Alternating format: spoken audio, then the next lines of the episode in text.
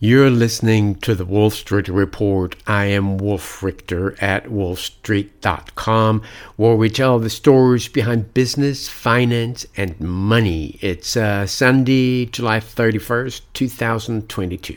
So, one of the most important dictums in finance is this don't fight the Fed. During the money printing binge and interest rate repression starting in March 2020, the Wall Street hype organs repeated this endlessly. Don't fight the Fed. If the Federal Reserve cuts interest rates and prints money, then asset prices are going to jump and yields are going to fall. So don't fight the Fed. Jump in with both feet, borrow, lever up, and buy assets and ride the baby all the way to the moon. And that worked. And then we got inflation a lot of inflation. Last fall, the Fed finally stopped brushing off inflation and started taking it seriously and pivoted. It announced a slow path to tightening its loosey goosey monetary policies, and at each meeting, the tightening announcements became faster and steeper and more urgent. The Fed ended quantitative easing earlier this year. In March, it raised its policy interest rates by a quarter percentage point, and in April, it raised them by a half a percentage point. And, and it indicated that it would raise more and it would front load the rate hikes, etc. And throughout the first five months of the year, interest rates soared, yields soared, even junk bond yields rose, and the spread so that's the, the difference between yields of junk bonds and yields of treasury securities widened, mortgage rates soared, and when yields rise, bond prices fall, and they did fall by a lot, and stocks and cryptos fell, and housing started to, to show the first signs of a slowdown, and commercial real estate was suddenly confronted with soaring cap rates and dropping prices. These were all signs of tightening financial conditions, meaning it gets harder and more expensive to borrow for companies and for consumers, and, and these tighter financial conditions will eventually translate into less borrowing and therefore into less investment and less consumption. And as demand backs off some, it takes pressure off prices. And if that lasts long enough, inflation begins to back off. That's the that's how the Fed cracks down on inflation.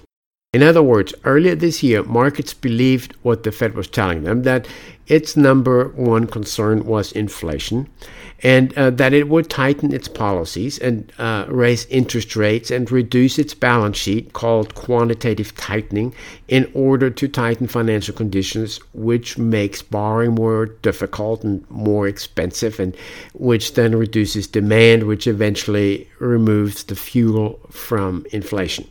So markets played along with what the Fed was trying to accomplish. Yields jumped, and uh, so were supposed to, and, and uh, made borrowing more expensive, and asset prices fell, which is part of the deal.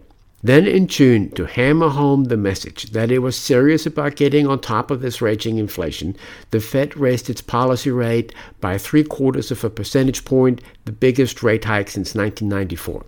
And then this past week, it raised its policy rates by another three quarters of a percentage point. And quantitative tightening started in July, and its balance sheet has now started to shrink.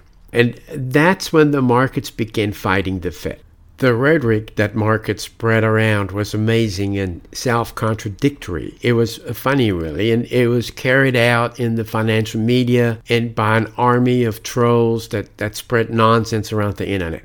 But the rhetoric didn't matter. What mattered was that the markets weren't doing what the Federal Reserve was relying on them to do, namely transmit its monetary policies to the financial conditions, making them tighter, and thereby transmitting its monetary policies to the economy. But instead, markets went into the opposite direction on June 14th. So that's the day before the Fed hiked by three quarters of a percentage point for the first time since 1994. So on June 14th, the 10 year Treasury yield reached 3.5%, the highest in years. The next day, on June 15th, so that's the day of the big rate hike, the 10 year yield began to fall. And it fell and it fell and it fell. And then last Wednesday, so that's July 27th, the Fed hit markets with another 75 basis point rate hike, and bond yields continued to fall. On Friday, so July 29th, the 10 year yield closed at 2.67%, the lowest since early April. And junk bond yields fell since mid June, and mortgage rates started coming down, and spreads between junk bonds and treasuries narrowed, and stocks jumped, and it all boiled down to this. Since June 15th, when the Fed started doing the big rate hikes in order to get markets to tighten financial conditions, markets have done the opposite and financial conditions have loosened. The Fed has spent years trying very hard to destroy, wipe out, annihilate, and incinerate its credibility as an inflation fighter. The money printing binge that started in 2008 has turned the Fed into a money printer, not an inflation fighter. This money printing continued even in 2021 as inflation had already begun to rage. And this created the Fed's rock solid credibility as an inflation arsonist. And that's the reputation the Fed now has and cannot shake. Markets don't believe the Fed. They expect that the Fed will buckle and pivot instead of tightening further, and so they refuse to transmit its monetary policies and instead start betting on a pivot and rate cuts and money printing or whatever. The rhetoric right now goes kind of like this These big rate hikes will cause a recession, and the Fed will then pivot and then cut rates in September or whenever. And so, in anticipation of this rate cut, and asset prices soared and yields plunged. But this rhetoric is self contradictory. Why? Because by betting on a pivot and driving down yields and driving up asset prices, the markets have loosened financial conditions. But by loosening these financial conditions, the markets are throwing more fuel on the inflation fire and are fueling more demand and thereby reducing the chances of a recession big enough to trigger a major decline in inflation and a pivot by the Fed. So, by loosening the financial conditions, the markets themselves have torpedoed their own reasoning for a Fed pivot. That's the irony. Markets have become totally delusional about this. But the Fed isn't going to pivot until this raging inflation is headed back to 2%, and now we're at 9%.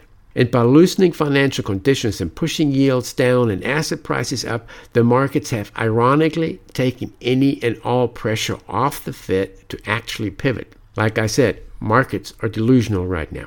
Last time the Fed did a rate cut pivot was indicated in, in December 2018. At that time, inflation was below the Fed's target. President Trump was yelling at Powell on Twitter and in front of microphones on a daily basis to pressure him to end QT and to cut rates. And there was talk that Trump was trying to figure out how to fire Powell. And markets screamed at Powell because the S&P 500 was down 20% and mortgage rates were over 5%, and yet inflation was below the Fed's target. And so the Fed pivoted. Now there's 9% inflation, and that changes everything. In the press conference on Wednesday, Powell said that the Fed, quote, wouldn't hesitate to hike rates by a full percentage point, so by 100 basis points if needed. And he put another 75 basis point hike on the table for September. And he said it was, quote, necessary to lower demand and necessary to soften the labor market. And he said you cannot have a long term strong labor market when there's lots of inflation. And he said in order to achieve the dual mandate of price stability and full employment, he would have to get inflation back down. He said the Fed is, quote, determined to get this inflation under control. And he brushed off the possibility of a recession, and even if it happened, it wouldn't change monetary policy until inflation is headed back to 2%. He said these things many times during the press conference so that everyone would get it. This was the most hawkish press conference in decades. And yet the markets, which have now turned into tightening deniers, picked out of context a couple of lines from the Q&A during the press conference and came up with their own theory. And it was really funny how that happened.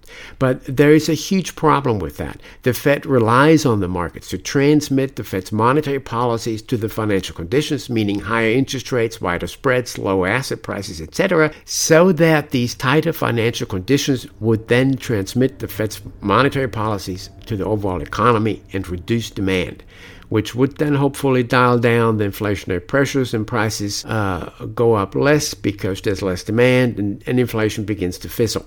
That's the hope, but markets have done the opposite. Since the press conference last week, two Fed governors, both big doves, Bostic and Kashkari, have come out saying that the markets essentially got it wrong, and uh, there will be more governors speaking out on this.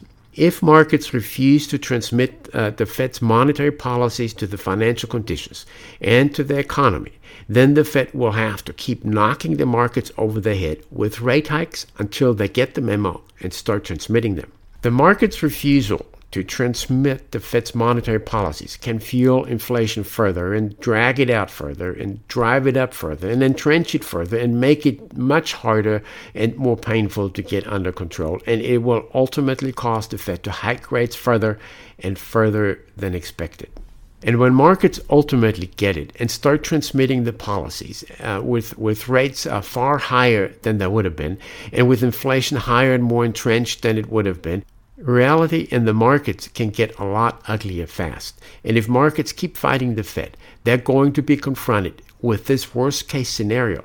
Paul Volcker, the, the chairman of the Federal Reserve in, in late 1970s and uh, 1980s, during the huge uh, spike of inflation, ran into the same problem. Markets were fighting the Fed, and they weren't listening to him, and he couldn't get through to them. And he ended up having to go far higher with Fed tightening as inflation kept coming back, and until the Fed finally took short-term rates to ridiculous highs, which then did the trick but it caused the nasty second dip of the double dip recession and all kinds of economic upheaval. The Fed needs the markets to transmit its monetary policies to where they reach the economy. And if markets refuse to transmit and instead keep sending out their tightening deniers in droves and bet on a pivot, the Fed will keep tightening until everyone gets the memo. And the longer this goes on, the uglier it's going to get when markets finally stop fighting the Fed. So cheers. This was today's Wolf Street Report. I'm Wolf Richter at wolfstreet.com, where we tell the stories about business, finance, and money. Thank you for listening.